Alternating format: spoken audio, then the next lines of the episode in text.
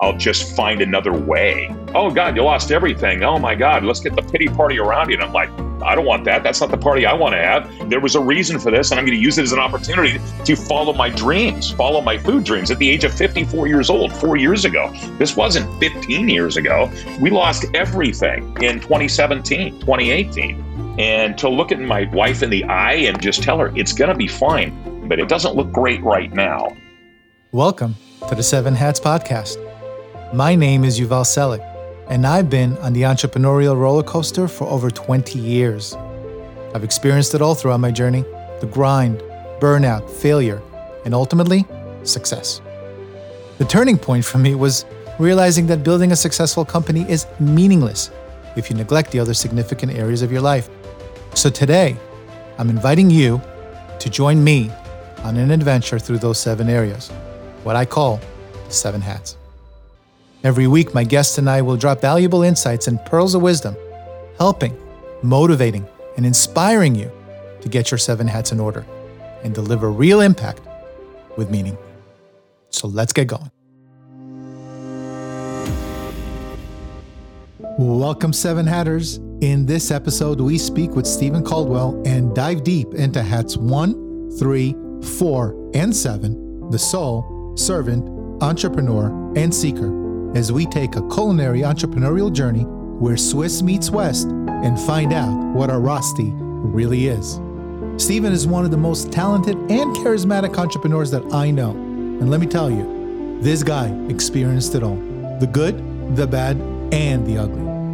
With a lifelong passion for food, Stephen faces demons when he had to start from scratch at 54 after losing it all and risking it all again to achieve his current success.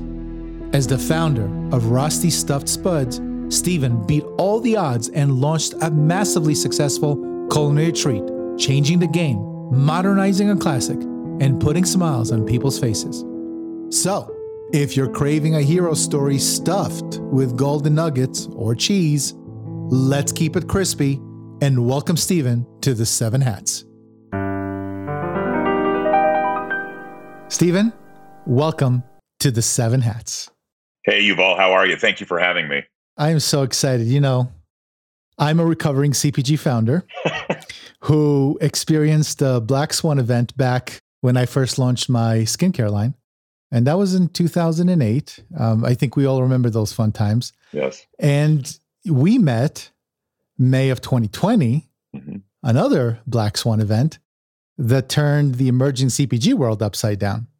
Now, I have to say, I was so impressed with what you did and how you handled yourself as a brand marketer, kept in touch and formed a bond that only two crazy CPG founders can form during difficult times. Exactly. You know, we we can safely say that CPG retail is tough, yeah. which is why so few actually survive, right? But you, my friend, are thriving, and I can't wait to get into it. Before we get to those incredible stories of yours, and that wonderful, soothing radio voice of yours, which I love. Okay. I know that the Seven Hatters would love to learn more about who Stephen is and how your beginnings shaped your destiny. Sure. So, Stephen, where were you born and how was your childhood like? Uh, I was actually born in Oregon, but immediately moved to the state of Washington, where my dad had a small finance company. So all five of my siblings. I was right in the middle. So I have two uh, older siblings, two sisters, then I have a sister and a brother below. So I was the first boy. So I was always Steve Jr. Uh, my father was Stephen, and uh, we all went to Catholic school. So we moved to Tacoma, Washington. I went to Catholic school there, Holy Cross, and then he op- had an opportunity to open a finance company, small one in Yakima, Washington, where I you know, finished my years of growing up, high school, and so on and so forth. So uh, in Yakima is really where it uh, it kind of turned me into uh, you know what I know now as an entrepreneur. Uh, he had the opportunity to take his finance skills and partner with a couple of other gentlemen uh, in a car dealership. So uh, they opened a Dodge Mazda Volvo franchise or took one over. And at the age of nine, I was hired uh, by my father because I told him, I want to work. I want to work at your car dealership. So he would have me, uh, he would pick me up and we would take a 40 minute drive down to Toppenish, Washington on the corner of 97 and 22 highways on five acres of a gravel car lot. And him and his two partners would kick me out of the car with a two rings of keys, and I would go put out keys to over 500 cars. That would give them time to go to the restaurant behind them and go have breakfast. Uh, and by the time they got back, I had uh, put out all the keys, uh, put them above the visor, and got them ready for for the the salesman to show up. And I really enjoyed that because I would wash the cars, I would gas up the cars. That's where I learned how to drive. Uh, and so, you know, the summer where I actually worked a lot more than weekends while I was going to school, I only wrecked two cars the whole summer and it wasn't too bad. So I figured Not that bad. was a win. and that really started me thinking on the more I work, I get a paycheck. And so every other Friday, I would do just like the salesman would do, like the service and parts guys would do. They would go up to the window at HR, they would get a check. Well, I would get a check. Uh, and then I would go and cash it, and then I would go, you know, get lunch or whatever. But at that point, I kind of figured out I got the bug that you know I really love to work, and if you you know the harder you work, the you know you get compensated for that. Plus, I got to drive cars, and I got to pitch quarters with the salesman, and I got to you know race you know, race the old trade-ins, the old, you know, muscle cars uh, in the back of the lot that you know Dad didn't know about, and we would do timed, and and then you know I would have to, you know, if I didn't win, I would have to pay, you know, pay up whatever we bet. So those were those were my years that started um, what I really loved about it. And as I said before, I was in I was in Catholic school, so at that time, all five of us kids were at St. Paul's Cathedral in Yakima. And a buddy of mine in the seventh grade came up to me one day and said, "Hey, I you know I want to start a band." And I said, Well, I work for my dad on the weekends, but, um, you know, what are you thinking? He goes, Well, do you play? And I said, No, but that sounds like fun. And so he said, Well, do you think you can get, get, a, get a guitar and learn how to play? I said, Yeah, I'll do that. Let's start a band. So I asked my dad for a guitar for Christmas. And that was when I was 11. So I got a guitar for Christmas, and he didn't realize that an electric guitar needed an amp. So I didn't say anything because we didn't have a lot of money. I didn't say anything to him, but I took him aside and I said, I can't hear anything. I need an amp. So he picks me up after school. He leaves the car dealer, picks me up. We go down to uh, Talcott Music Store. He bought this amp for like 50 bucks. And he's like, God, don't tell your, don't tell your mom, don't tell your siblings, but I know you need an amp. Uh, I started teaching myself uh, on eight tracks, so you couldn't rewind eight tracks, right? You could only fast forward them. Can you tell uh, the seven Hatters who have no clue what an eight track is? Oh. what an eight track is. an eight track is almost the double the size of this iPhone and it's super thick and it looks like a uh, a cassette player but or it actually looks like a DVD uh, or not a DVD but a VHS right a VHS player and you would pu- push it in lock it in and push play but there was only fast forward no reverse so it would took me 15 or 20 minutes to fast forward to figure out the part of the song that I was in that I was learning anyway I learned I self-taught myself on how to play guitar and we started this band I started really enjoying myself. So about six months later, in the summertime, I was uh, heading into eighth grade. We had learned 40 or 50 songs. I decided to actually take the band over and we called it Apogee. I asked my dad, I said, I want to name this band the highest point, the best. What would that be? Like the apex. And he goes, Well, let's go to the dictionary. So we looked it up and Apogee became the name.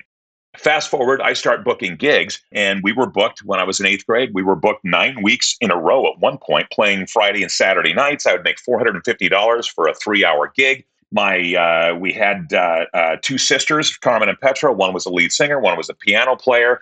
But every single time we, you know, I would like get a bass player, they would bring all their equipment. But if they didn't work out, they would take all their equipment with them, and then I was out of equipment that I needed. So my dad looked at me and he said, "If you're gonna if you're gonna run this like a business, I think what we need to do is you buy the sound system, you buy the amps. So whoever shows up with their guitar or their bass or their drumsticks, you already have it."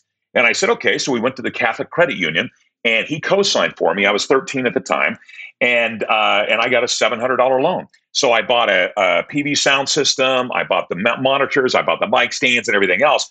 So now I didn't have to worry about any of that. So I was booking these gigs and we'd, we'd pass the hat if anybody wanted to go on longer than an hour, you know, three hours for an extra hundred bucks an hour. I really, you know, that was the next bug I got. Like the harder I worked, I worked for my dad during the day. I played gigs at night. And then there was another band in Yakima that the, the two sisters that worked for me or played for, in my group, her two older brothers played in another group. And so they came to me one time and they said, and I was 14 at the time, almost 15. We'd be, we'd be booking these gigs and everything. And they said, Hey, listen, we're going on the road. We're going to open up for a national country band. And we just got signed in agreement with a uh, uh, agency in Seattle. Uh, I said, Well, what does that take? Well, they were all older than me. They'd already graduated high school. The long and the short of it was I had an opportunity to go on the road for three months uh, at a time that literally turned into nine months out of the next two years. But there was a problem with that. I wasn't finished with high school. And I was the only one of five siblings that never went to college. I graduated with a 162 uh, GPA. And I just, you know, I was more into the entrepreneur bug. I did the morning announcements in high school. I would, in the middle of that, I would go back to that room during lunch and I would buy and sell equipment. I'd put it on Yakima Herald Republic and I would do deals all the time at, the, at, at Eisenhower High School. And so I was making good money doing that and selling odd things. So finally, with this opportunity to get picked up by this agency in Seattle, my dad said, Well, write a business plan and let me see what that looks like. So I write this business plan, pre- present it to my mom and dad. And he reads through it and he says, Man, this is really well done. The only thing that's missing is how are you going to get a diploma? And I said, Oh, I'm not going to get a diploma. I'm leaving, Dad. I'm going on the road. I'm going to be a rock star. And he's like, Yeah, that's not going to happen. Go back to the drawing board and figure it out. So what I figured out was I could take seven classes during the day as a junior in high school, just starting as a junior. I would take six classes at night at the upstairs school. And again, these are schools where people who didn't like going to the day, you know, day of high school, or you know, there may, may have been, you know, pregnant teens or what have you. They would go to here and try, try to get their GED. So they asked me when I first got there, "What's you know, what are you what are you doing here? What are you in for?" And I said, "Well, I'm graduating high school early and I'm going on the road. And they said, yeah, right. So I would do seven during the day, six classes at night, and then I would leave the upstairs school and I would drive half a mile to the club that we were the house band at. It was now it's a Marriott in in Yakima, and I'd play six nights a week from 9:30 until 2:30 in the morning. I would I would have to leave during the breaks because uh, I wasn't 21; I was only 16, almost 17. So I did it. I got my diploma in November of my junior year, and I went on the road. And my dad sent it to me, you know, my graduating class. I was on the road somewhere in Canada, is when he sent it to me. So, what I did then was I was making around $700 every Friday after taxes on the road. And we had a big tour bus and we did an EP. Uh, we recorded it in Seattle. And I started socking that money away and I started buying rental homes when I was 17. So I wasn't old enough to sign a contract, but because my dad was Steve Sr., he signed for me. So my first three rentals, who went to my first ex-wife, uh, which is fine. you live and you learn. Um, and I, uh, so I left the road. One day we were in Great Falls, Montana. It was 3:30 in the morning. We were heading back to Yakima. All broke down, 60 degrees below zero with a wind chill factor. I'm underneath the bus with the torch trying to get the diesel lines unthawed, which was c- crazy thinking about it today. And when we finally got the bus started, I pop out from underneath, and George, the band leader, said, I had an epiphany. I said, Well, what would that be? As I'm freezing my tail off with the rest of the band members. He said, We're going to get back to Yakima. We're going to play the last three months at Johnny's, the Marriott today. Uh, and then we're going to we're going to uh, we're going to get a commune in Oregon, and we're going to play for the Lord. And I was born and raised Catholic, and I'm a believer, okay. But I looked at him and I said, "Hey, George, what does that pay?" And he said, "Nothing." That's the beautiful part about it. I said, I looked at a payphone across the highway and I said, I'll be right back. I called my dad and I said, this is what George just said. And he goes, uh, get to the closest airport. Let's, uh, I can fly you home. I said, Dad, it's not like that. I'll, I'll drive the bus home. I was the bus driver that, you know, we drew straws. So I get home, played the last couple of months, and I left on good terms and went to work for my dad. And I said, What am I going to do? And so he said, Well, now that you're 18, you can sell cars at my car dealership. And I said, Well, what is that? Uh, I, have never done that before. And he goes, Well, you've sold everything. You've sold your band. You sold every, you know. And I said, Okay. So I said, What do you do? He had 42 salespeople. He says, Well, you talk to everybody. I said, Okay.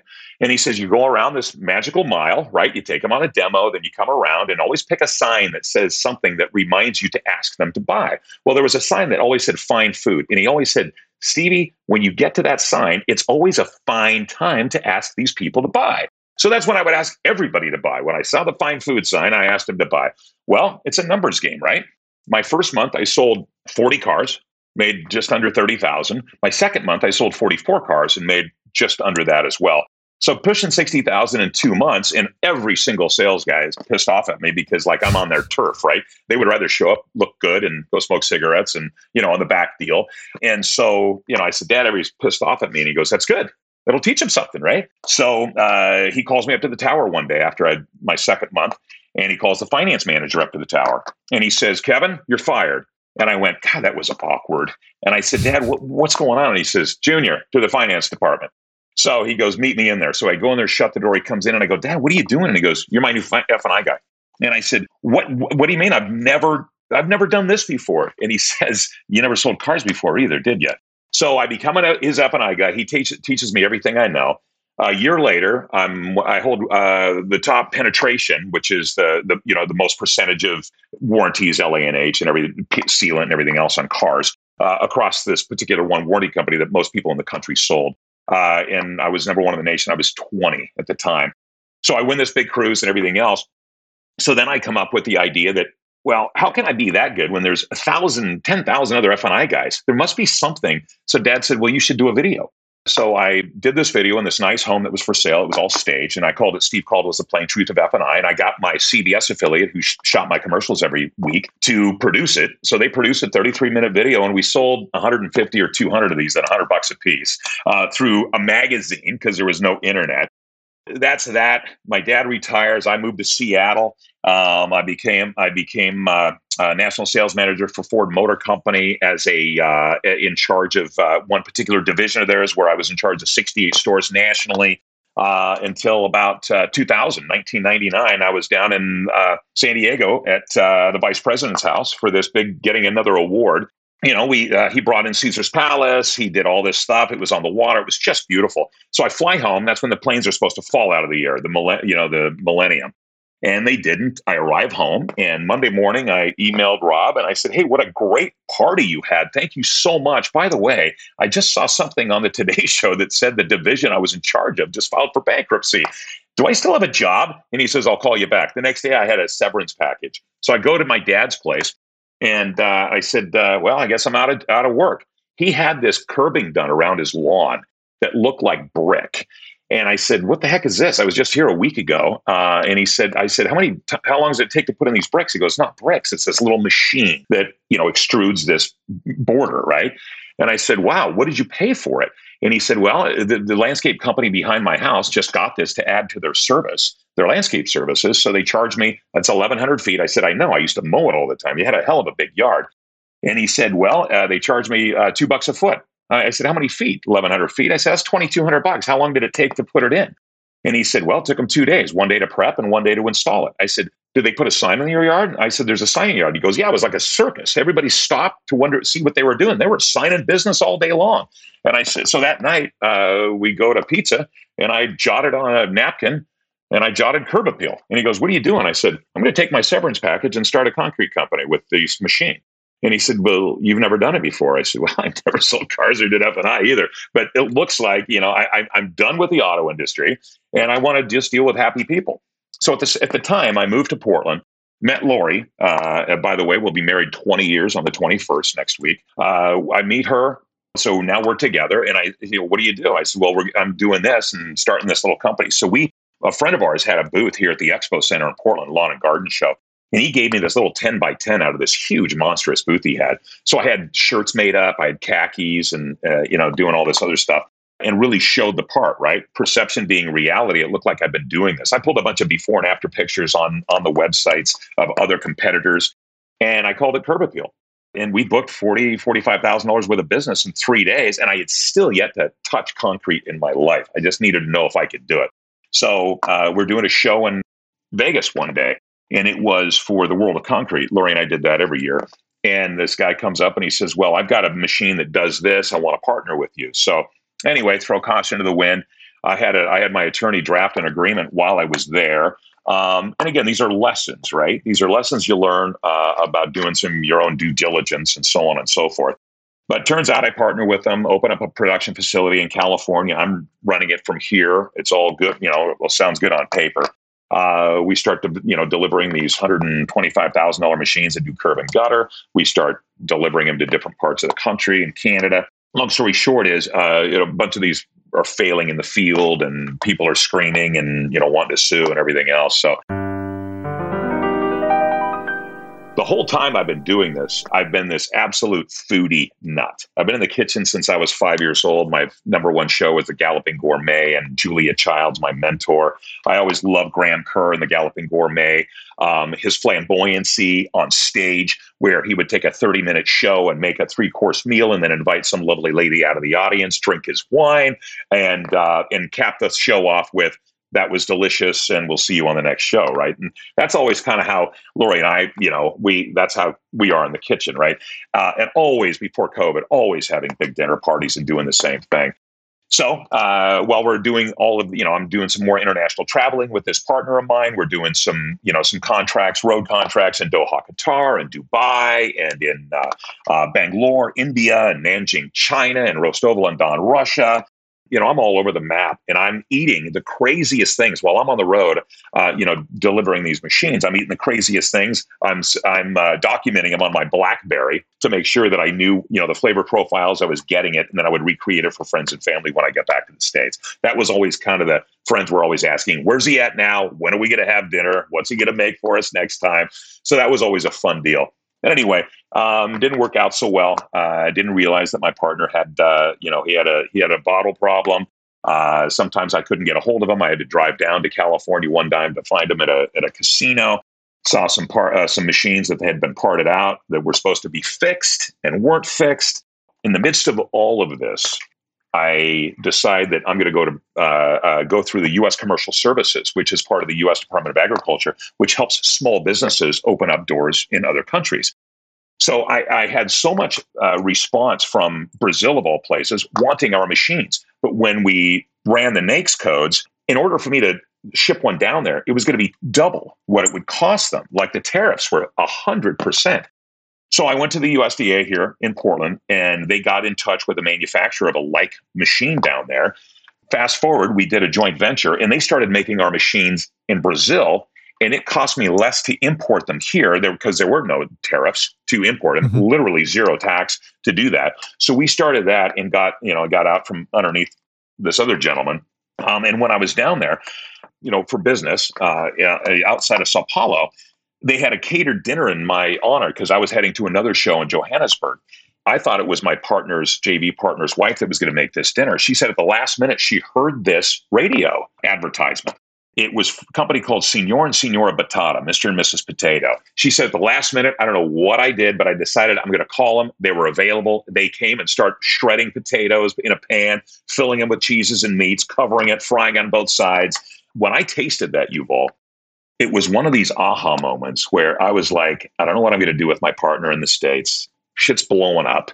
There's a bunch of machines that are failing in the field. I don't know what's going to happen. I'm trying to get this company down there going to build machines so I can do business outside of the US and bring them back and everything else. And this is resonating. I, I can't get it out of my head. I come back here um, tell Lori about it. She said, "Sounds like a stuffed hash brown." I said, "I know, but there's there's got to be some more roots to it than that." Passive searching on Google found out that it was uh, it was uh, had Swiss roots, originated in the canton of Bern, Switzerland, in the early 1800s as peasant food, and wives would shred them, and they were cheap, and they would sustain the men in the fields all day, and they would fill them with leftovers held, you know, that they would hold over from supper the night before, and it would also bring friends and family around the table, as I always say, like it does to Lori and our kids and our friends and family today. But throughout all of this, I just didn't say I'm done with the equipment. I'm going to start doing this. It took basically in 20 16, 15, as it turns out, um, we got sued for over $2 million. Those machines failed in the field. I go to court, I'm being deposed, and they're saying, okay, this, this, and I said, well, I don't know anything about that. I sell these, but, um, you know, the engineer is the one that, uh, you know, my partner is the one that develops it. And so they said, well, give me his name and his information. We'll bring him up here and depose him and everything else. So long story short is I get called back down to my attorney's office a week later. We found him. I said, fantastic. Let's get him up here and get him deposed. So I go down there and I said, where's he at? They said, well, we we did find him. I said, where'd you find him? They said, uh, well, we found him six feet under at the Cottonwood, California cemetery. I said, you're kidding me. And I I, I literally was I, I was aghast. And I was like, I'm taking, I'm going to, I'm taking the rap for this. This is, this is nuts. What really, what came, what it came down to was we lost everything our cars were repoed at the bus stop right out here where our kids were, you know, getting into school. and we literally, I was telling him they were both going in for service, and there's AAA recovery on the side of the cars, and I was paying his house payment when, uh, you know, I could have, I should have been paying my car payments, but I thought I just felt so sorry for this guy. I wanted to, you know, help him out, everything else, and uh, wake up the next morning, and it was, it was over. So uh, we wake up, and you know, Lori's like, well, "What are we going to do?" And I said, "You know what? We've got our health, our house, and our kids." I said, I'm going to go get some potatoes. And she said, For what? We can't, we just lost everything. We can't afford anything. And I said, Potatoes are cheap. Um, I'm going to start making these things that we had. Remember that? And she goes, The Rosti thing? And I said, Yeah. And she goes, We had no money to do that. I said, If everybody waited to have money, no business would get started. And I said, it's, it's cheap. It doesn't cost anything to figure this out in the kitchen. So I start Googling and I find this Swiss chef online. And I've got all the time in my hands, right? We literally just lost everything he literally opens up and i think at the time he was 70 or 75 years old i could hardly understand this guy because we were on this on a voice you know connection but he walked me through it and he gave me exactly how to process potatoes which by the way is two days um, you know you just don't process you just don't boil a potato um, which is part of our ip by the way so i figured this out and so I said, okay, I think we can do this. And so the next morning we get up and I said, okay, we got to get dressed. We're, we got an appointment. She goes, with who? I said, the Oregon Food Bank. And she goes, what are we doing with them? And I said, we're going to go give back to the community. We're going to use, we're going to start feeding the homeless. And then we're going to use that as R&D in our kitchen. And she said, you know, we I keep, you know, one thing we're missing here is we have no money. And I said, it's fine we will it doesn't cost anything to you know make potatoes and fill them with you know just a little bit you know to you know to figure out how, how this is going to work. You know fast forward a month we are now partnered with the oregon food bank. I'm now buying bags of potatoes at cash and carry which is now us foods. I'm buying them for i think 15 or 20 pound bags at a time for five or six bucks.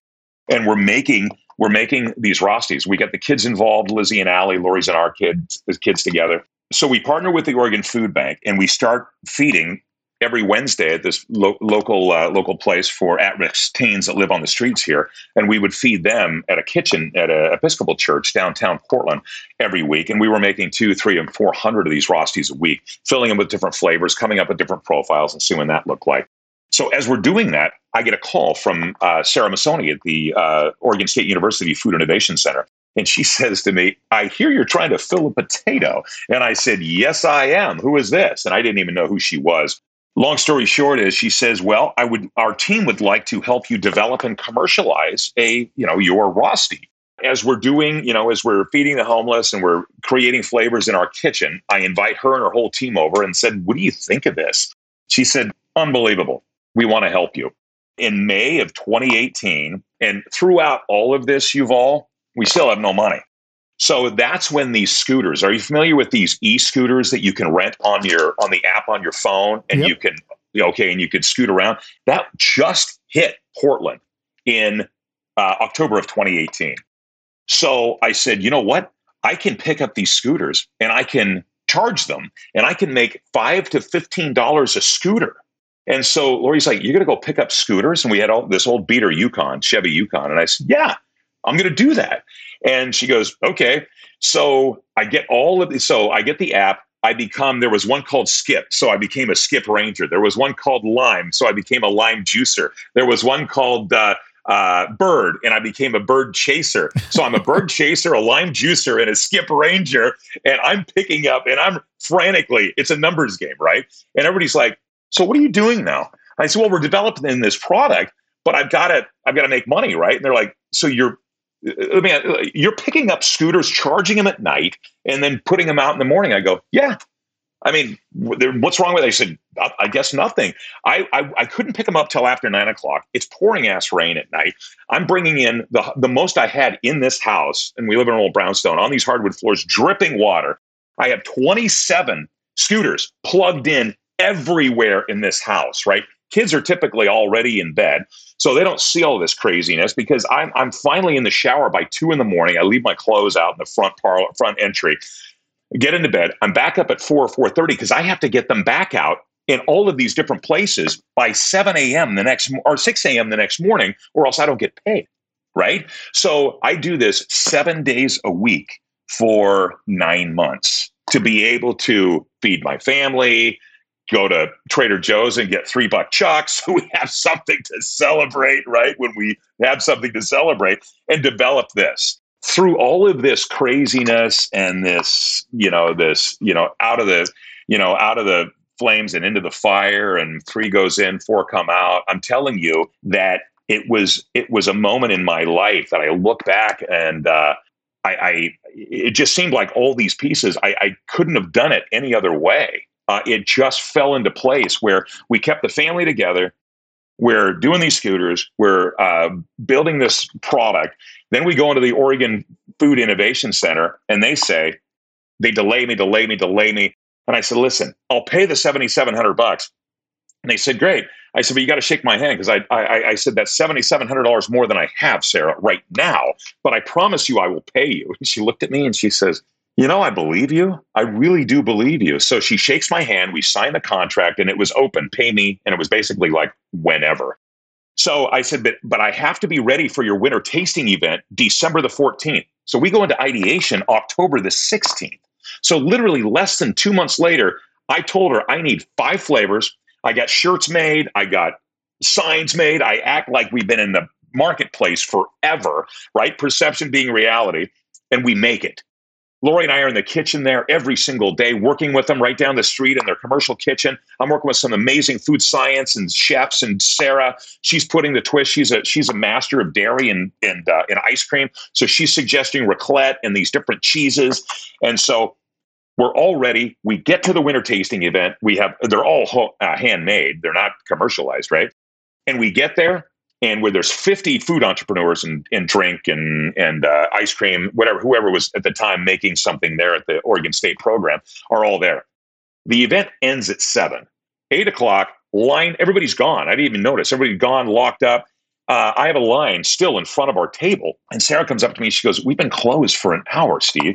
Um, you know, can you wrap it up and follow up with these people tomorrow?" I said, "Oh, I'm sorry. Yeah, that's great. Let's do that." The next morning, I uh, wake up at five o'clock, as I always do, come downstairs, get on my computer, and there's two vendor agreements from New Seasons and Market of Choice. John Boyle, VP of Market of Choice, and Chris Tursland, VP of New Seasons Market. And that's they're, they're, they're really well known chains here in Portland, totaling 32 stores. They said, okay, sign up. And I'm like, so I emailed both of them, thanked them very much. And I said, guys, I have no idea where I'm going to make this. I mean, this just happened eight weeks ago from a napkin. They said, We loved it. It's innovative and you'll figure it out. We guarantee it. And we want you on our shelves first. So we, wow. Lori and I then go to Fancy Food Show four weeks later, Incubator Village 2019, pouring rain in San Francisco, upstairs, 24 inch booth, 750 handmade ones that Lori and I made, put them on dry ice, quartered them. We open up, corporate from Austin, Whole Foods walks up to us, tastes it. They all peel away. Alex Hickey, Kelly Landrau and Denise Braley, who is the local forager for Whole Foods, and the other two are global and national. They, the three of them walked back up to me and Lori and said, "It's the most innovative potato we've ever tasted. We're going to launch you immediately in the Pacific Northwest region, and you will be global in two years." Wow. And I went, "I have no idea where I'm going to make this." And then, true to form, we figured that out. Got a little seed money, and I'm not going to say the rest is history because even today we're in a raise, right? Yeah. It's uh, and that's that's the story to that date, Yuval. Now I've never heard that full story in the past, and I will say there's a lot to uncover there. Uh, but I thought I was a grinder. I, I thought that I had accomplished things in my life. I feel like a complete loser at this point because I don't know about most people, but by the time I was 17, 18, I haven't accomplished much other than play some video games, chase after girls.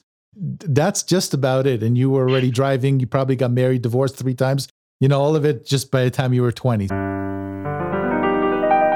Man, that's an interesting, an interesting life. Sure. You brought us to a point where we met around 2020. Right. Exactly. Uh, so that's a good segue. But I do want to go back for a second in terms of your your siblings do you have a close relationship with them? Did they, you know, what did, what are they doing? Uh, I'm not super close to them. Um, there was a fallout uh, after my dad passed, and there was some there was just some some things going on in my life at the time, and and uh, it was just one of these things. I love them. There's four of them, uh, and none of them took on an entrepreneurial journey. Uh, they all went to college. They all uh, found different you know uh, channels. Some went back to school late in life, uh, become radiologists and things, and take care of their family. And I respect everything all of them have done. Um, you know, there was some hiccups in my life where you know losing everything and and uh, and I guess perceived embarrassment or what have you that I just I water off my back. I mean, I you know there were some things that you know uh, accusations and all kinds of things that just went on and on and on and and uh, you know, God love my dad. I just, I, I, I, wasn't able to be there when he passed, and it was just one of these. It, it, was just, it wasn't a great. You know, I, I'm, I'm the first one to, you know, to forgive and move on, and that, you know, things happen. You know, I, it's one of these things. I, I don't think I would have ever said this until this, you know, these, these moments in life. You know, these, uh, yeah, these moments in life uh, happen. But you know, some of my my closest family uh, are not blood right? Or do not mm-hmm. have my DNA. And it it comes down to, you know, I I, I don't know how, how you call it. I, am a I'm an A type. Uh, it, nothing stops me. You can't tell me no. Uh, you've never been able to tell me no. I'll just find another way. Okay, uh, whether that's my birth date, October 28th, as a Scorpio, whatever. I just people, I, I, you know, oh God, you lost everything. Oh my God, let's get the pity party around you. And I'm like, I don't want that. That's not the party I want to have. I'm going to start. I'm going to. This is the. There was a reason for this, and I'm going to use it as an opportunity to follow my dreams, follow my food dreams. At the age of 54 years old, four years ago, this wasn't 15 years ago. This was. We lost everything in 2017, 2018, and to look at my, you know, my wife in the eye and and and just tell her it's going to be fine, but it's, you know, it doesn't look great right now. We're yeah. we're going to be fine, but we're gonna we're gonna do this and there's just you, you figure out who your friends are. You can't file bankruptcy and and and not you know have that circle around. Um, and then you know all of a sudden I'm like, hey, let's call let's call you know Dennis and see what he's doing. And I'm like, why don't they? Why don't your friends come around anymore? And this, you know, you know, I, I guess their their perception was we were, you know, we were, we had everything, and then when we had nothing, and there was one couple that stuck with. We were with them last night, by the way, Jen and. But I mean, there, there, I, I just, it just brought me back to reality that, you know what? My faith first, absolutely. Then my family. Um, the what we want to instill and continue to instill in our kids. Uh, one word: empathy. We live in the city of Portland, tents everywhere, and going all through this stuff. The bottom line is, until you can put yourself in somebody else's shoes, okay. I feel sorry for parts of my family, right? That that okay, like you asked back to my siblings, back to my blood, but I can't, you know, I can't do anything about that, right? Yeah. I mean, I, I, can only I can only put myself uh, in whatever that is.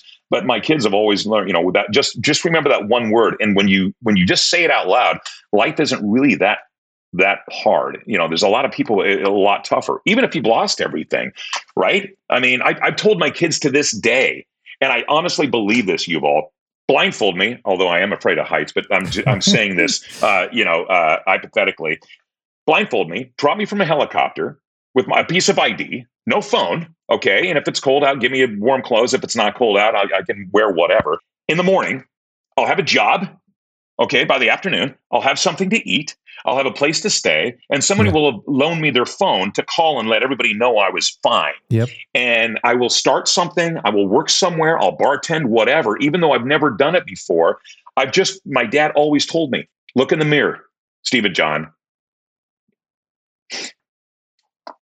You can do whatever you want. Okay. Anything you've ever wanted is on the other side of fear. And if you get that out of the equation, what what else is there? I mean, nothing to it but to do it. One of my dad's salesmen told me that when I was nine years old. I'm like, I don't know if I can park that car next to that. I think I'm going to hit that pole. And he goes, just park it up there, lift the hood, because that's the one we have for sale. I said, I don't know if I can do it. He said, there's nothing to it but to do it. Just mm-hmm. do it. And if you hit something, then you won't do that again, or you'll figure it out. You just you just got to do it. And I've always, I mean, so people that know me closest, I mean, have always you know, I'm no different uh, at a show, at a, at, a, at a food show now, or anywhere else. I wake up every morning in expectation. I expect today to be better than yesterday. I just expect it.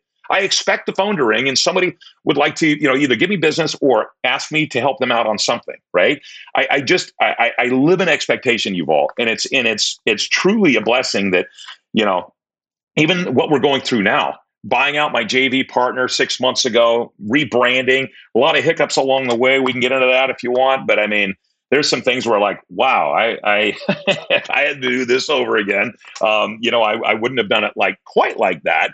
Um, but we're you know we're we're forging ahead. One of my guys I just brought on, Tom Garvey, and appointed him vice president of sales. 27 years director of sales for Unilever. 12 years president of ADW.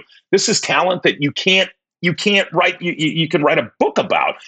And yeah. he saw us at Incubator Village. He comes up. Now he's vice president of ops or uh, uh, vice president of sales for, for Rosti Stuft Spuds. You know what he said? You're Magoo. I said, What do you mean I'm a goo?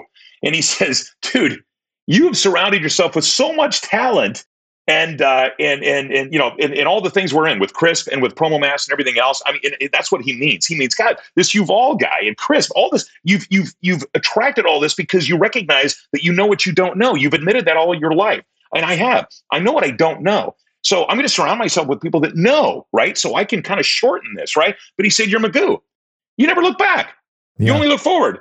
And we pick up the shit along the way, right? But that's what we're here for. So yeah. you do you. If there was a picture in the dictionary of what a true entrepreneur is, your photo would be there. I mean, you and I are really similar in terms of expectation for the day, knowing that no matter what happens, you're getting up in a day and you're going to make shit happen and it doesn't matter. Like you cannot fail. There's no failure. So the way that it's I look at life, yeah, the way that I look at life is either I'm going to succeed or I'm going to die.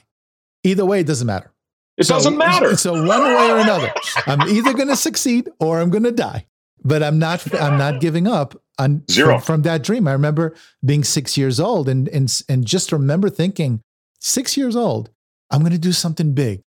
The reality is, you and I and other entrepreneurs who are real entrepreneurs, not entrepreneurs. You know, we probably have a lot of entrepreneurs listening right now. Mark Cuban coined that uh, term, but those are the ones that have a bunch of ideas but never get their shit together and never do anything, or they start and they dabble but they never really become masters at it. Right. And that's I, am hoping that the, those that are listening who are entrepreneurs really listen to what you're saying and tr- and try to understand that that's what it takes you know, the loss after loss after loss, getting kicked, getting kicked in the nuts every single morning, and then get, you know, getting up and getting kicked in the afternoon. And that's exactly what it takes. It's not no different for you in your business, for me in my business. Let's let's go back just for one thing. When did you get married for the first time? And what happened in that relationship? Was did you already have a business? Was it before your business? How did that uh, transpire? I'll give you her first name is is Melissa, uh, grade school sweetheart. I was always heavy. I, my dad had big bones, and so uh, and he always kept me. Uh, he always he got these shears right, and he would cut my hair, then he and bald. Then he would cut my brother's hair, bald, and then he would clip uh, my Mickey, the poodle, right. So it would always start with me, Michael, and then the poodle. Uh, and, you know, then we'd go off to school. Well, you could play connect the dots on all the bowls on my head. Um, and I was always, you know, three feet tall by three feet wide. And so, fourth grade, uh, we moved from Tacoma, from Holy Cross to St. Paul's. And um, this cute gal um, uh, walked up to me one day and I was eating lunch and and uh, you know kids wouldn't come around me and uh, or either make fun of me or you know I was bullied until I found my height in seventh yeah. grade, right? But I was always really heavy. And I had good friends, don't get me wrong, but there was always, you know, there was always that crowd, even in Catholic school, maybe, maybe even more in, in a, in a private school setting. I don't know.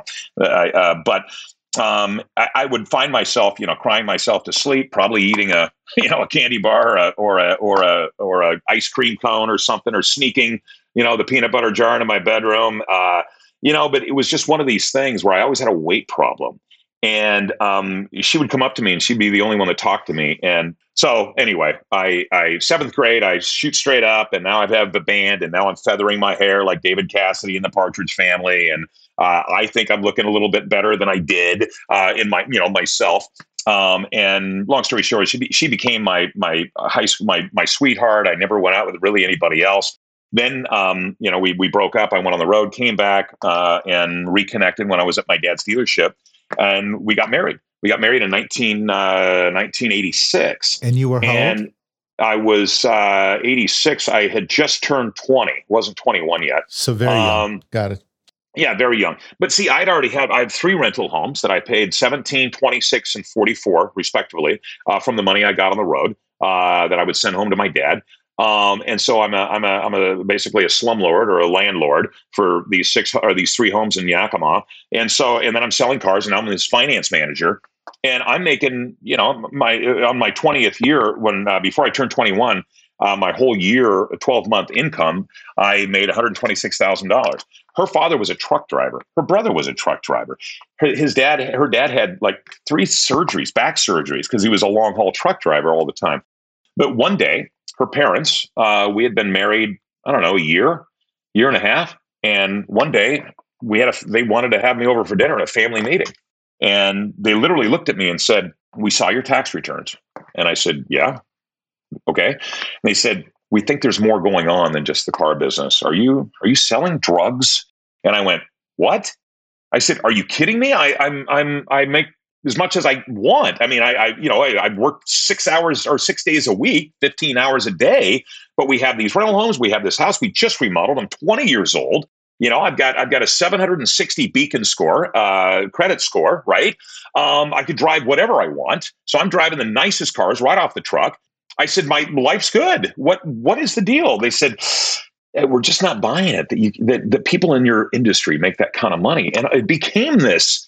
And I'm like, you're kidding me. And I, I literally married her. She had never, until we got married, okay, until we got married, she didn't move into my house until after we got back from the honeymoon, if you know what I mean. Yeah. So she was staunch Catholic. Um, and so anyway, uh, we became, you know, we, we got a divorce two years later. Uh, it just wasn't working out. I said, I can't keep doing this. I can't, you know, I, I, I don't know what else to do. I, I felt like I was 10 years older than Yeah. she just in life experiences, right? I'm, I tell people sometimes I've lived, I've lived a lot of lives, right? You have, yes. Uh, and but uh, so that was my first wife. Uh, no kids.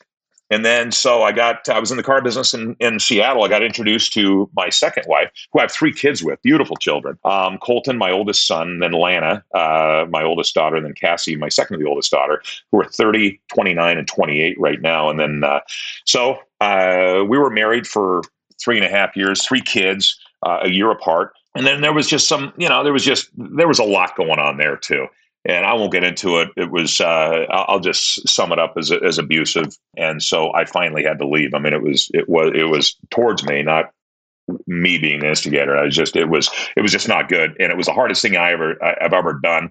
Had a big home at the base of Mount Rainier, um, indoor swimming pool. I guess I'm at the time 26 now, um, five acres. Uh, it was unbelievable, um, but still, I mean, it's material, right? Uh, there was no substitute for my mental health and well-being. Um, you know, I'm I'm I'm you know showing up with black eyes at, uh, as I'm running dealerships nationally, and I had to say I got in the car. You know, I I, I had a fender bender, and Yeah. I wasn't wearing my seatbelt, and you know, the, it just kept compounding and compounding. And the dealer's like, "This, come into my office." I don't buy it.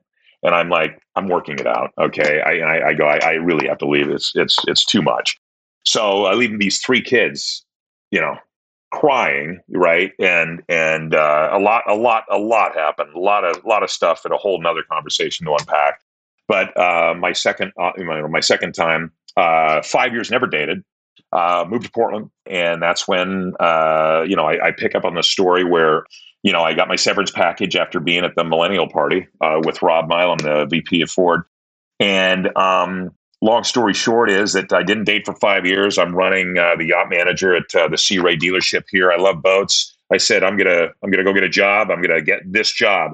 And I showed up and I go, I'm here for this job. And they go, Well, we got a lot of applicants. And I'm like, No, no, no, you're gonna hire me because I love boats and I need this job. And I just moved here, so you're gonna hire me. And they're like, Well, we got a bunch of interviews. And I said, I'll wait. So I come back the next week with my with my khakis on and my white polo shirt and my blue blazer, and I said, "Now am I the part?" And they're like, "God, "What's up with you?" I said, "I'm going to I'm going to sell more boats. You ever sold boats? I've never sold boats, but I said I love boats." So um, I go to. They hire me. I, they said, "Okay, Jesus, we're going to hire you."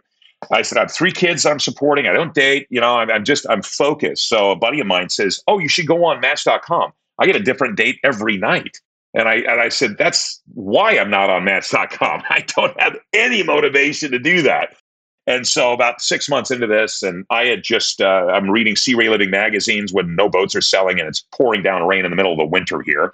Um, and they, Sea Ray Living, always Sea Ray uh, boats have these rendezvous that they dealerships do with their customers to get them out on the water, get everybody together, right? So I said to the owner, I said, "Hey, I, I want to do this. I want to set this up and go to the San Juan Islands in the in Washington and do all this stuff for like seven or eight days."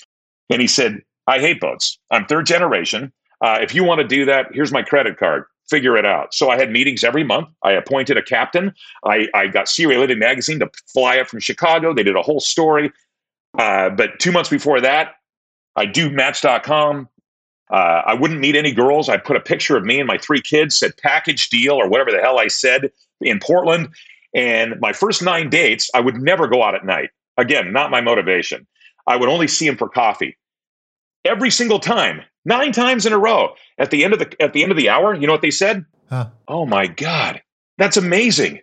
I really can get back out there and do it. And I said, You go, you can do this. And I felt like I felt like Dr. Phil. I thought, I, and so after this, I'm like, I, I told my aunt, and she goes, "What are you a psychologist?" I said, "I don't know. I don't know what I'm getting across." But all nine people said, "God, I just feel so much better now. I can get out there." I go, "Go for it." You can do anything. And then I get this picture. It turns out to be Lori, captain's hat, sitting in the 747 of Northwest Airlines. And uh, and I go, and she's texting me, no kids, never been married. And she sees mine. She goes, God, so cute. Long story short is 4th of July, 2002, blind date, Starbucks, Washington Square Mall. I'm supposed to be at my aunt's for a barbecue. It's 4th of July. And I said, I'll be back in an hour. I left my phone in the car, okay, as a you know, as a good, nice gentleman. I didn't realize four and a half hours went by. And I'm like, I finally looked at the clock and I'm like, holy shit, it's 3:30. I got a barbecue. I'm supposed to be catered right now. I said, Have you got any plans? She goes, No, I got no plans. I said, What about the uh, what about are you a captain of the airline? She goes, Oh no. She says, Remember Marsh, you know, the Twin Towers that went down? I go, Yeah. She goes, I was I was one of the executives here at Marsh uh, uh, here in Portland. And I and she goes, and when that went down, the office closed. I got a severance. I was there 13 years as an executive in insurance. And I go, oh wow. I said, so why the captains? She goes, you know when you get on an airplane, like when you're going to Hawaii, and the captain asks you if you want to sit in the cockpit and get a picture taken, and I go, babe. no, that doesn't happen to me. They said, find your freaking seat. I can see why he wanted you in the captain's seat. anyway, we were engaged 13 days, 18 days later uh, at the end of July. She goes on this cruise that I set up for Sea Ray up in the San Juan Islands. There's a whole article done on us at the December of 2022 Sea Ray Living magazine called Northern Exposure. The whole story about Lori and I, how we met. And uh, we're engaged three weeks later. Uh, we got married December uh, 21st, three months later, and that'll be 20 years next month. She's my best friend, amazing mother, empathy like crazy. You know who she is. Everybody should get to know somebody that's an angel she's an incredible human being and, and the love and support that she has for you. Unbelievable. From the, little, from the little that I know of her, and I've seen her only a couple of times. So you got the kids because of the abuse. So you got full custody. Is that what happened? I didn't get full custody, and that's the other thing. That's a whole nother story. Uh, you know, in the county that I got divorced in, uh, the uh, you know I used to say this, and this was told to me by the by the opposing counsel. They would say in this county, the mother can show up with a needle in one arm and a drink in the other and a cigarette in her mouth and get custody of the kids. That's just the way it is. Lori was pregnant with Allie. We were going up there, had incredible attorneys, incredible private investigators, incredible footage, incredible arrests, incredible all this other stuff. Didn't matter. Wow. But to this day, it was you'll never see him again, you know, until they're 18. And I said, you know, guess what's going to happen? But I'll see him for the rest of their life. Hmm. And they all live right here. Wow, that's uh, that's incredible. Um, all right, let's let's let's actually tell every because now we know how you met everybody else in your life. Let's talk about how we first met. So when when you and I first met, you sent me a LinkedIn message, okay, with a YouTube video. The first frame had a disclaimer. Now, granted, this is well, I'll tell you when this is. You you you, you guys will note based on the disclaimer. Disclaimer went like this big words disclaimer. Everyone involved in the filming of this video practiced social distancing and wore masks. The roof scene, although you're afraid of heights, included only our children, son in law, and safe neighbor circle. We are professional lovers of Rosties. We want you to try all of our Rosties flavors at home safely. We want you to tell your friends and family to try them safely as well. And then the disclaimer fades to a shot that you were in. You know, you were you had a shirt and a tie, a little disheveled, but yeah, you had a shirt and a tie, sitting at your desk, a white orchid to their side, to, I think to your right, and the background. I just want people to understand how clever you are. The background, there was a bunch of toilet paper, tissues, Lysol. Clorox, right? Clorox. Clorox wipes, Mr. and Mrs. Potato Head, That's right. and three rosti flavors that you had at that At time. time. Well Yeah. done, my friend. Well done. and the first words that came out of your mouth were, Hi, I'm Steven, co founder of Rosti. What is a Rosti? and then you went on to explain the product. You know, I've never heard of what a Rosti is. You explained what a Rosti is. There's about a five or six different definitions of what a Rosti is. I guess everybody can understand the timing. We're talking about May of 2020. Okay. Oh my God. The you just started your business a year prior? Not maybe? even a year. Not even a Uh, year. we hit shelves nine months before. Nine months before. everything shut down. A product like yours will die on the shelf without demos or an experience of that sort. You can't just put a frozen product with three SKUs on sale and expect anything to happen.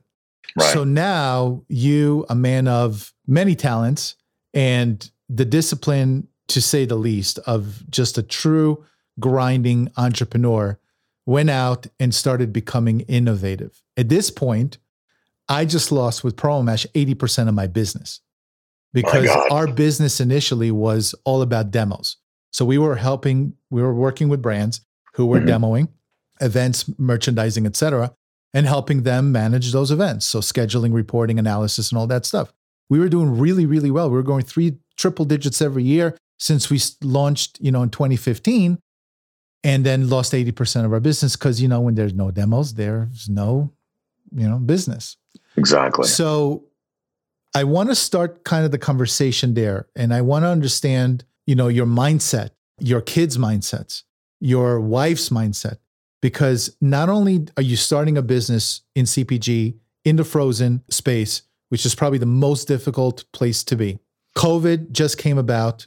You know, I experienced in 2008 my first swan, Black Swan event which Mhm. was not fun. I lost Right. my business. You know, I lost retail. I didn't know Mm. how to handle it, but you know, that experience actually allowed me to survive COVID, my second. But this was Mhm. pretty much your first, Yep. you know, real Black Swan event. First of all, give me the final definition of a Rosti because I know you've been updating it. You know, uh, there's like four or five definitions. Like you have a video like asking your wife, "What's a Rosti?" Asking your daughter, "What's a Rosti?" Your neighbor's telling you what a Rosti is. So, what is a, a Rosti? What was your mindset during the time that we first met? Yep. Another calamity, maybe the fear of losing it all again. You know, so Yep. quickly Oh my God. your wife, your, Mhm. you know, her support or lack of, I don't know. We'll see what what that brings up. It Mhm. couldn't have been easy. I'm sure many nights of fear and crying and sitting in the bathroom with your thumb in your in you know in your mouth uh, in fetal position, like you know a lot of people, including myself, at that point. What did you learn? Tell me that story. But start with off with what is a Rosti? A Rosti is basically a stuffed hash brown. So just picture the crispiest with the right amount of salt and butter or oil of a hash brown. And what do I do anytime I go into a restaurant and I order hash browns? Get them extra crispy, please, Yep. right? My wife too. So Yep. exactly. So uh, a rosti is like an oversized tater tot or a stuffed hash brown with cheese inside.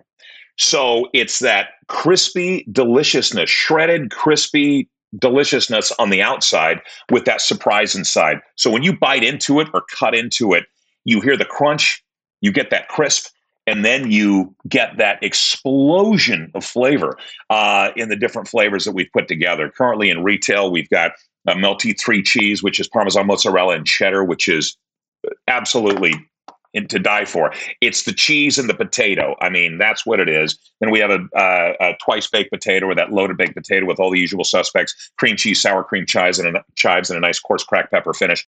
And then the then the one that rounds it out is what I refer to as the classic is raclette. And if you've never had raclette, you can't untaste raclette. You can't Correct. cross back over. Okay. Uh, we import it from Switzerland. Um, it's a little tough. It's uh, it's quite spendy. Um, but we, we we keep in the Pacific Northwest region, and uh, and I believe Fresh Thyme we just signed with them, and they have it on their shelves, but not not a lot. Uh, it's a spendy one, but uh, uh, and then we've you know we've gone into food service now, and we're launching in the club, and uh, a lot of things going on. So that's what a rosti is. It's a stuffed hash brown that'll either sit on your plate or you can grab it as a handheld, bite into it, and it's the it, it's the it's it's the best crispy hash brown you've ever had with cheese melting on the inside and it's absolutely delicious. I like your daughter's definition. It's a big stuffed tater tot.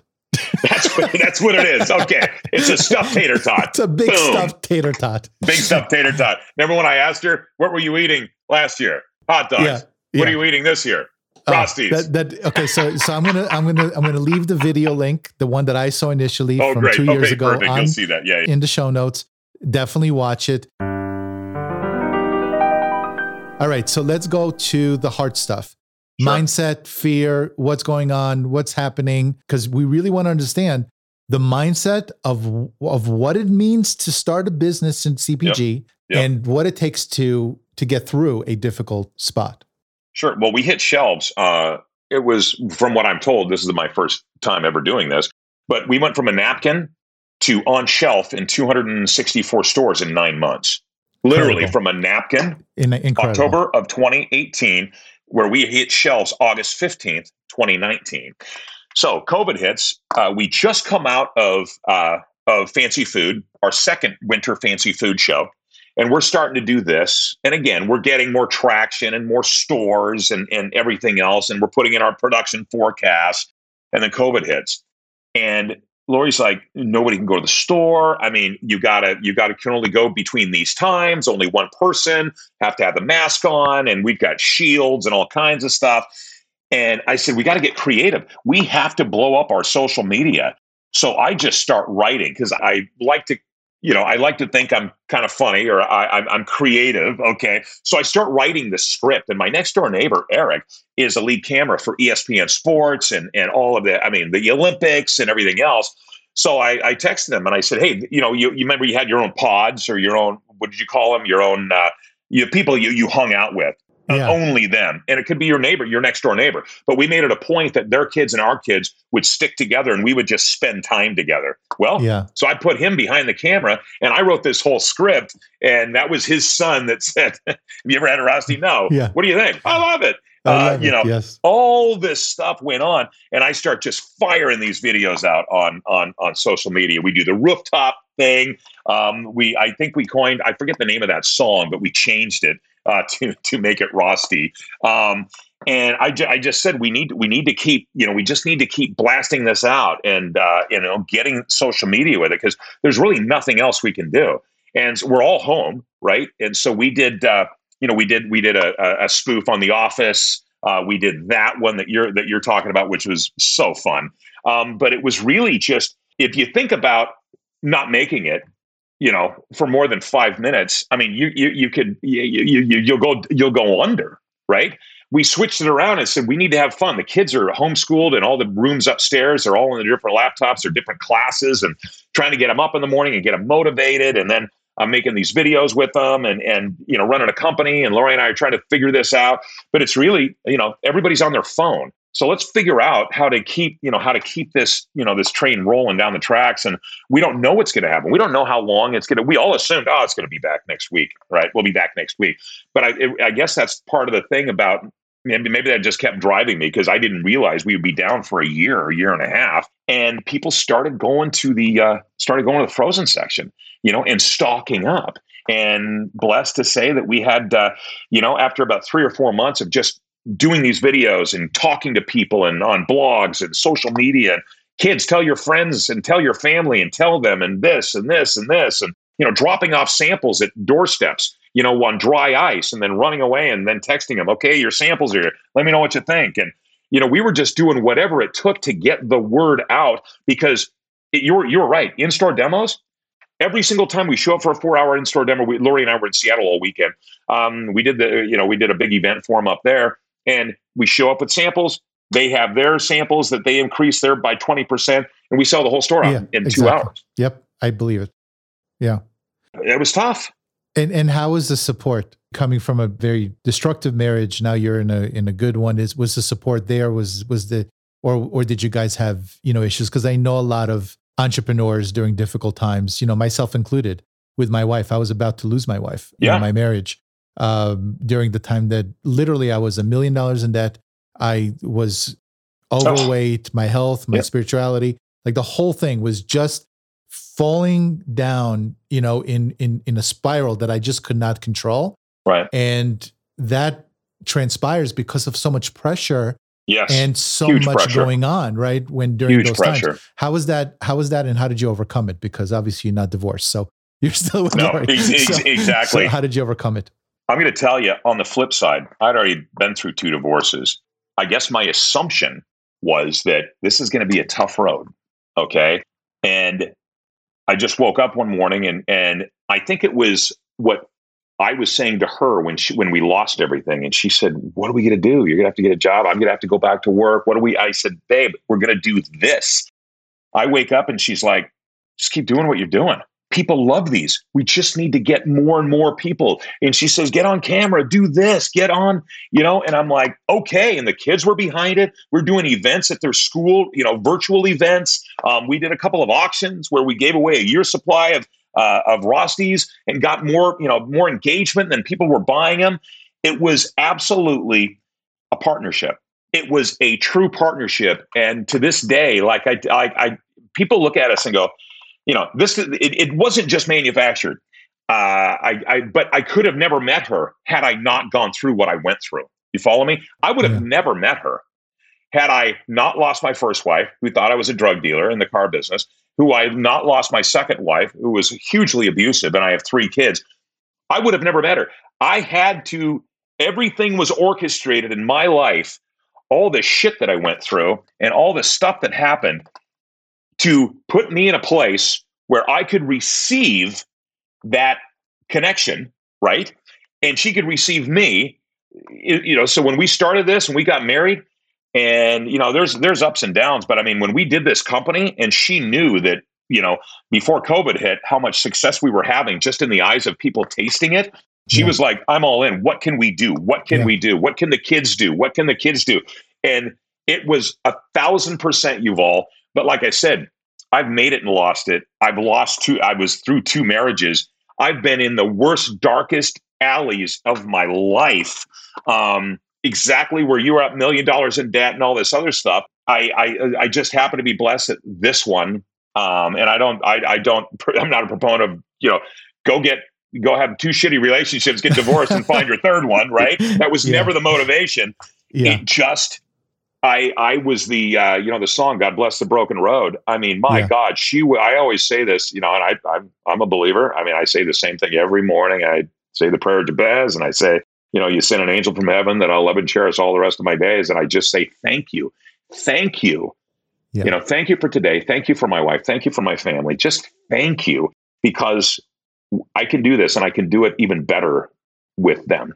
Yeah. You know, it's funny. The whole show is all about seven hats my theory is that there are seven categories in your life that are super important for entrepreneurs or just anybody to have to find fulfillment and success. And the first three are the soul, the athlete, and the servant. The fourth one is the entrepreneur. So the soul is all about self love, self care, mindset. The second is the athlete, health and, and nutrition and, and sleep and fitness, right? Mm-hmm. And the mm-hmm. servant is relationships with others. So while hat number one is the relationship with yourself, hat number three is the relationship with others. And the mm-hmm. funny thing is, and it's not actually funny, it's it's by on purpose. The three most important hats are before the entrepreneur. The entrepreneur Yeah. was not hat number one. And Right. the reason being is because we focus as entrepreneurs, and this is why we, we get into trouble. We focus on being the entrepreneur first, Yep. and we don't pay attention to the soul, the athlete, the servant. We don't pay attention to these aspects. And I would add another one, which is probably the most important the seeker, which is spiritual, you know, the higher, your higher self, right? So you Mhm. have those four hats that without them, you're toast.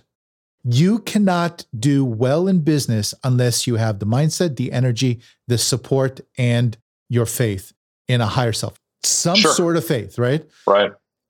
And that's your life. You know, you've you've proven that. No matter what happens, you had something to go and lean back on. Your self-love and self-worth and the ability to get up and and have the energy. You know, you had relationship with, you know, God as an example when you needed, you know, him most. Yep. When you had a great relationship with others, that helped you through those difficult times.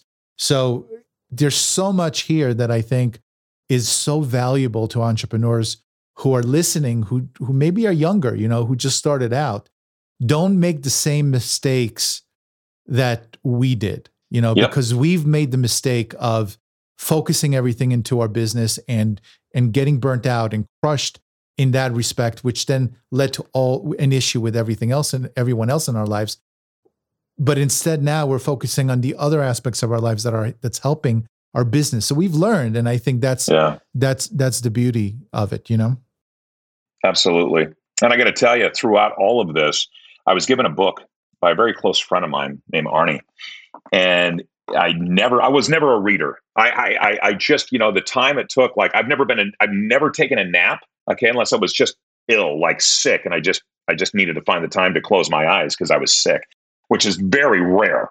But uh, I've never napped. I honestly, I have this, and I don't, I don't know what it is, but uh, it's this guilt feeling that I'm going to miss something Yeah. during the time that I'm up, that the sun's up, right? Yeah. Um, and so I've never been a napper and I've never been a reader. And about five years ago, I started reading, and in one year, I read 57 books. The top book, and, and you know, uh, the, the, the number one book that was given to me first by this gentleman by the name of Arnie was The Traveler's Gift by Andy Andrews. Are you familiar with Andy Andrews? i am not i'm going to look Okay. him up uh, The Traveler's Gift. I would suggest I had every one of my kids read it. Lori read it. Uh, anybody that I can get in front of them, and I'm not here just to promote. I don't even know Andy, but it was one of these things. You talk about an entrepreneur, you talk about losing everything, you talk about everything. You know what it brings? One word: perspective. It's Mm, all about perspective. Yep. And um, if if anybody gets something out of God, we had a lot of the same. We've been on the same road. You've all been on the same and the, road it- yes yeah, it- and the more I talk to you, and I just, uh, I've talked to more about you, not in front of you, in the last three years, than I've talked about you in front of you. I, I because I knew there was a connection when I first met you, and uh, it's no mystery we're engaged now uh, in business. yes uh, and now with the the intro I made to you and Chris, and out, out of the blue, all of a sudden, go shocker! Two amazing companies that I've always wanted to work with partner together. That's no mystery. That was released, and congratulations, by the way. But all about it's it's it's all about it's. I, I truly believe it. It's all about perspective and and where you take what you've learned and where you're going. And um, but I, I I would strongly suggest that book. I, I will say, you know, now that, now that you mentioned it, there are no accidents, and uh, many things must happen in order to create the current situation that we're in. We've kept in touch. You were definitely not ready for PromoMash, and you know, I never No. pushed. I never You never asked did. you. I never pushed. I never asked you even once for your business because Nope. I knew that, you know, if I was there for you, that one day you're going to get to be, you know, at a certain level that you're going to need, you know, my services and, Mm-hmm. Yep. and, and hopefully, you know, I'd be able to help. And, and that just recently happened. But really, the gift that you gave me, which, you know, is just incredible, was an introduction to Samantha Shend, who is the VP uh, of sales for CRISP. And CRISP is a data company that really completed us. And you know, we we were a platform that were it was just like any other platform. I mean, I can say it's better and it's got different features and blah blah blah blah blah.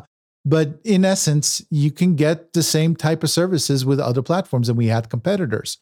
But when you introduced me to Samantha and you said, wait a second, I see a partnership here because I mm-hmm. love Crisp and I use their data, but I can't plan on that platform. I can't understand how that data affects my promotions and, and my activity in retail. And you made that introduction. And I got to be honest with you, I think you changed the trajectory of both of our companies because wow. it's just Thank an you. incredible, you well know, um, it's just an incredible partnership. And and what we've done since then, no one can can compete, you know, because we have an exclusive Not at all. to get data into a platform for you know your for CPG brands largest spend. And and so I thank you for that. But more importantly, I thank you for your friendship and I thank you for the I mean everything. It's just we've just been on this crazy journey on LinkedIn and then and it was just incredible. And I speak of you all the time and I'm a huge fan. Um a, a huge fan of who you are, a huge fan of your product. Uh, it's unreplicable. Like you can't make it. Like if I tried to make a Rosti, it'd be a smashed potato. I mean, like what you did was was incredible. You know, I'm lucky that my you know uh, the Whole Foods at Sedona has your product, so I can purchase it. A couple more things because we can talk forever, and I and I, you know, I'm not Joe Rogan yet. I probably can't keep the attention of my listeners for five hours. Maybe in the, maybe in a little bit, but we're getting to I a point where it. we're getting to a point. As interesting as this is, they got other things to do, other shit. Exactly. So I do want to mention one thing. In the video that I've seen, you had a photo of Grandma Stina with eight or nine kids, a couple of adults holding their hand up, and you asked, you know, who is it? Anyway, you got to watch the video. You got to watch grandma, the video. Who is Grandma Stina? You know, were the kids related to her? Are they real kids? Are they actors? You know, tell me about that photo because I just always had a question. Never got a chance to ask you.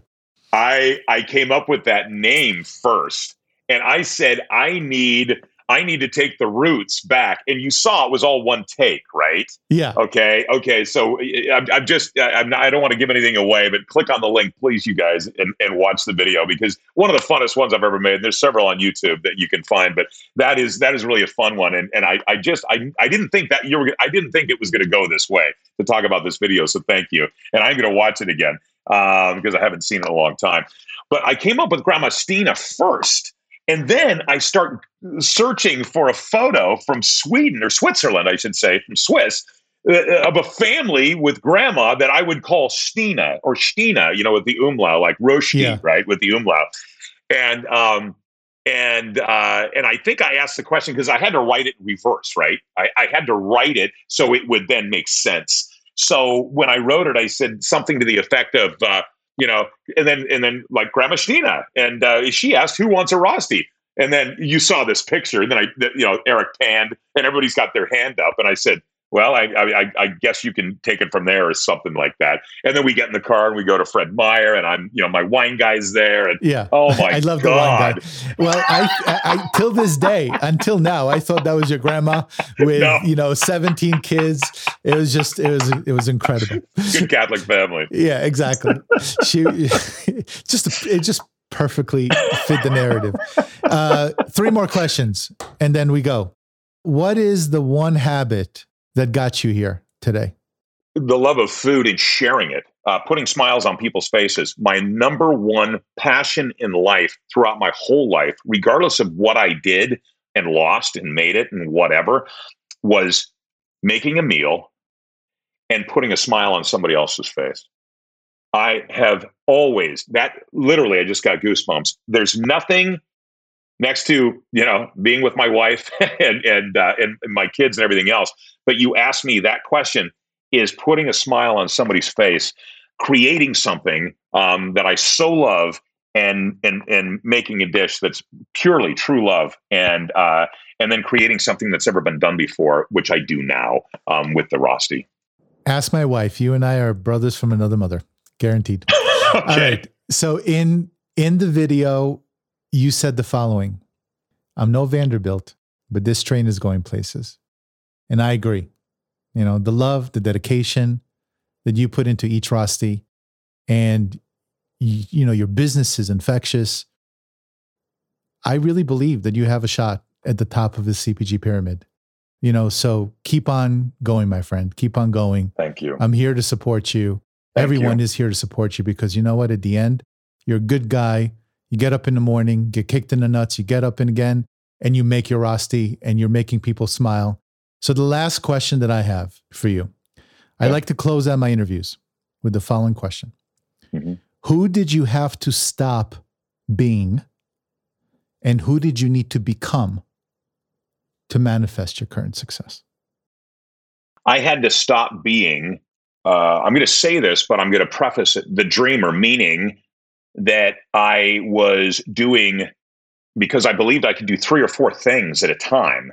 Okay, to support my family, and I could do this, and then um, somebody needed my help here, and I was going to help them, and, and then I want to help them, and then it started to cross over into the food, uh, the food where we were getting we were getting samples almost every week because somebody at a show said, "Hey, would you taste this?" And I and I would say, "Well, yeah, it sounds great, and I think I can put you in touch with somebody." Well, you say that ten times, and you're telling that to people who there's only one of them, right? But I'm saying this to ten people, and because I genuinely want to help them, and Lori Lori came to me and said, "You know, our this is going to affect our business if you keep trying to help everybody else." Okay, I at some point, and at the top of the apex, the apogee, like my band was called back when I was 11, whatever that pyramid of the CPG, we do have an exit strategy, and we do want to use that time, and we will. Um, and my whole goal is to help other people in this space and not give them a hand out, but give them a hand up, and and use the what you and I have already been through the pitfalls and the mistakes and the learning that um, maybe could maybe could put them on a map on some level. But that's where we're going. So that's that's what I'm not doing today. I thank them. They come up to me all the time. I get calls, I get emails, and I just say, you know what? Um, I just I, I, w- I wish you well. Here's a couple of pointers, and you know, be, you know, think innovation and think best, and just just work hard and put love into it, and you can't go wrong with that. But that's where you know that's where I've stopped. So I've taken all these uh, you know all these different channels and I've and I've rechanneled, and it was all Lori. She is she is I'm the visionary. She is the voice of reason that says we are onto something. So let's just bring it in. There's a lot of fun people that you can meet still that we can have a lot of fun with, but let's do us right. Um, I calculated this a year ago, um, and in one of the books by Andy Andrews, I found out that I'm a noticer and I'm a connector. Okay, because there's this test that you do, right? So I'm not just saying that. I noticed you. I connected you, okay, with Samantha. That's just an example.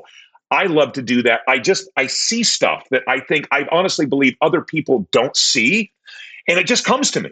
And I'll literally stop in the middle of a conversation and I go, those two should be together. Or I see something at a show and I go, why isn't anybody seeing this? And Lori's Yeah. like, uh oh, whoop, whoop, whoop, rein it in, rein it in. But anyway, I calculated this a, a year ago, this Christmas, that I've in the kitchen making handmade Rosties 21,000 over 21,000 hours that I have made physically made Rosties since 2015. Uh, end of 2014. Uh, and so, you know, uh, what do they say? I mean, 10,000 hours, 10,000. right? Oh, you killed that. Yeah. well, it, it, well, and, but the thing about it is, is, is that it's, it's not me. It's everybody. Yeah. Everybody can do what they want to do if they put their mind to it and, and, and commit and understand that it's not going to be it's not going to be easy. Nothing is easy. We're in a we're in a fundraise today to be able to support tomorrow. Okay, I mean, there's just things that you know it just is what it is. But you know, as as stressful as that is, like we got to be able to pay our bills. We got to be able to do this. We got to be. You and I have conversations like this all the time. Yeah. Uh, you know, intimate conversations. But that's just the reality of it. But you know what I say? We'll get it. Yeah. We'll get it. Listen, wise words. Incredible, incredible journey that you have. So many lessons, so many opportunities to become better every single day. You and I share that, but a lot of people that are listening share that as well. Absolutely, You're hope and do. inspiration to many. And I wish only for your for the best uh, for you, your family, your wonderful family, and of Thank course you. the Rosti. Couldn't, Thank couldn't- you. if you don't make it, there won't be a Rosti, and that's not a good thing.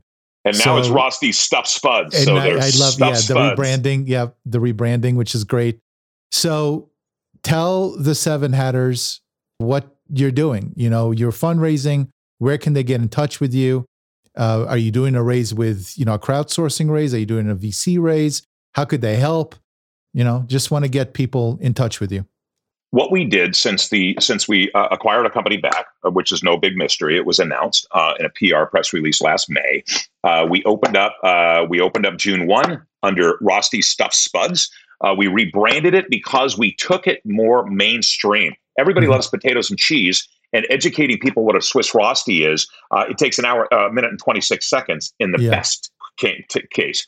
Now it's we reshot in the in the in the studio. Now they're Rosti Stuft Spuds. You see exactly what they are, right? Five by five, five feet, five seconds. You know what they are. Yep. Um, and so uh, so we've done that. Uh, I created a uh, food service, uh, grab and go, so a smaller one, 40 gram, 1.41 ounce, uh, filled with cheese. Now we have in food service, we have a ham and cheese or ham and Swiss, ham and Swiss and jalapeno. Um, and so we did a successful LTO, an eight week uh, uh, limited time offer at a at a large division of a one of the largest convenience stores in the country. We exceeded our uh, forecast by over 400 percent, which proved out that grab and go for stuffed hash browns in the morning with cheese in it uh, is a hit. Everything I always knew or felt I knew. Uh, and then I brought Tom Garvey on, who was president of ADW for 12 years, which is the which is the line of Costco's. Yeah. So you see you see it first. Uh, this is what's going on shelf in the Texas region in February. when are you getting into Costco in, in Arizona? That will be that will be. I'm not sure to be honest with you. Uh, Tom would Tom was working with our broker uh, Gobo, which is an amazing amazing team. And this they share the corporate uh, parking lot with the corporate Costco, and they're they're one of their top exclusive uh, uh, uh, brokers, and they're amazing.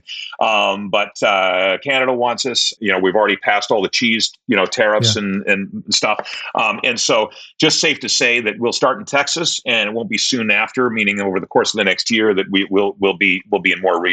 Tom, Um, get get it in. Tom, get it in Arizona, please. Do me a favor. well, right. and with all of this, with the forecasting, everything else that we're doing this first part of the year, it just takes money. So we're we're currently, um, you know, we, we've had a couple of uh, VCs who've been with us since Incubator Village four years ago. Two of them are both based in the Bay Area. Amazing people. They see us at the show every single time. When you're ready, we want to do your series. When you're ready, we want to do your series.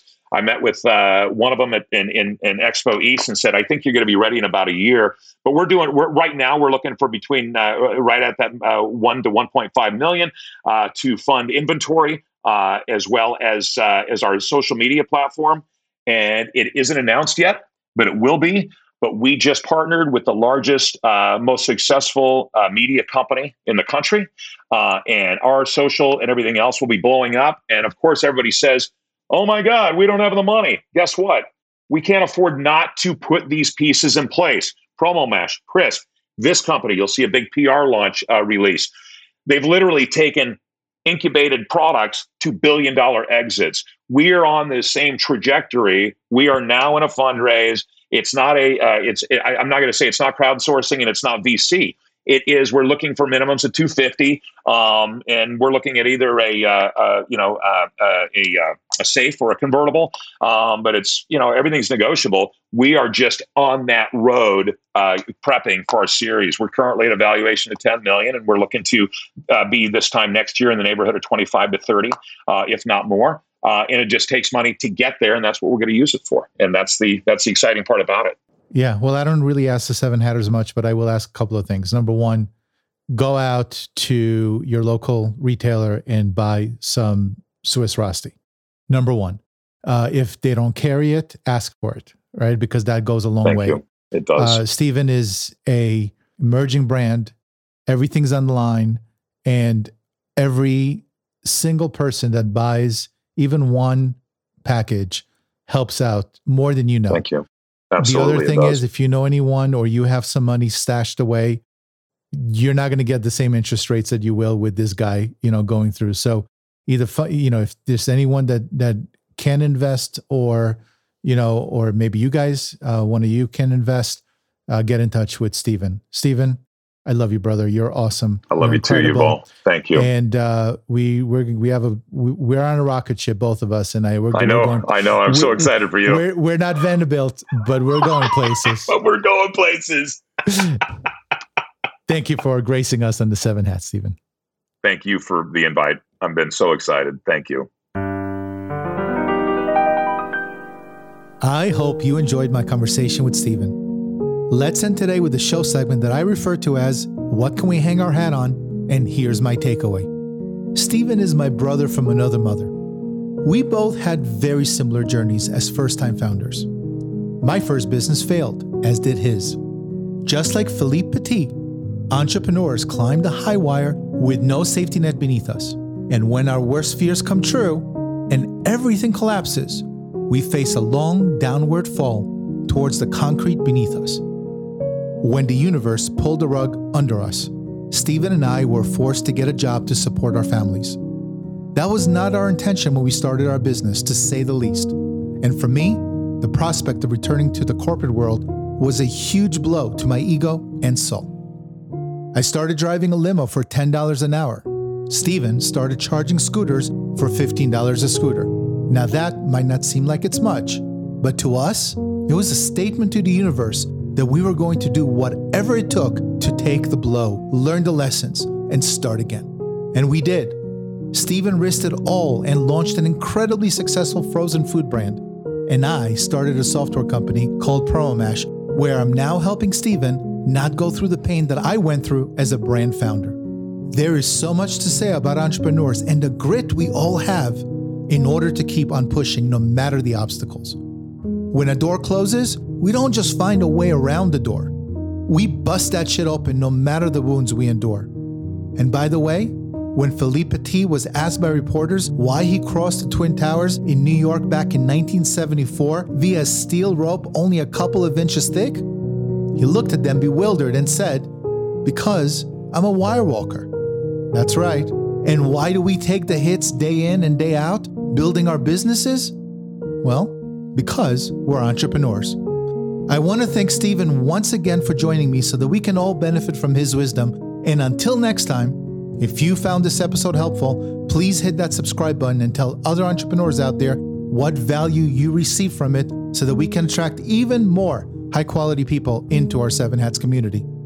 So for now, I will bid you farewell and success on your journey. And until next time, my name is Yuval Selik, and I tip my hat to you.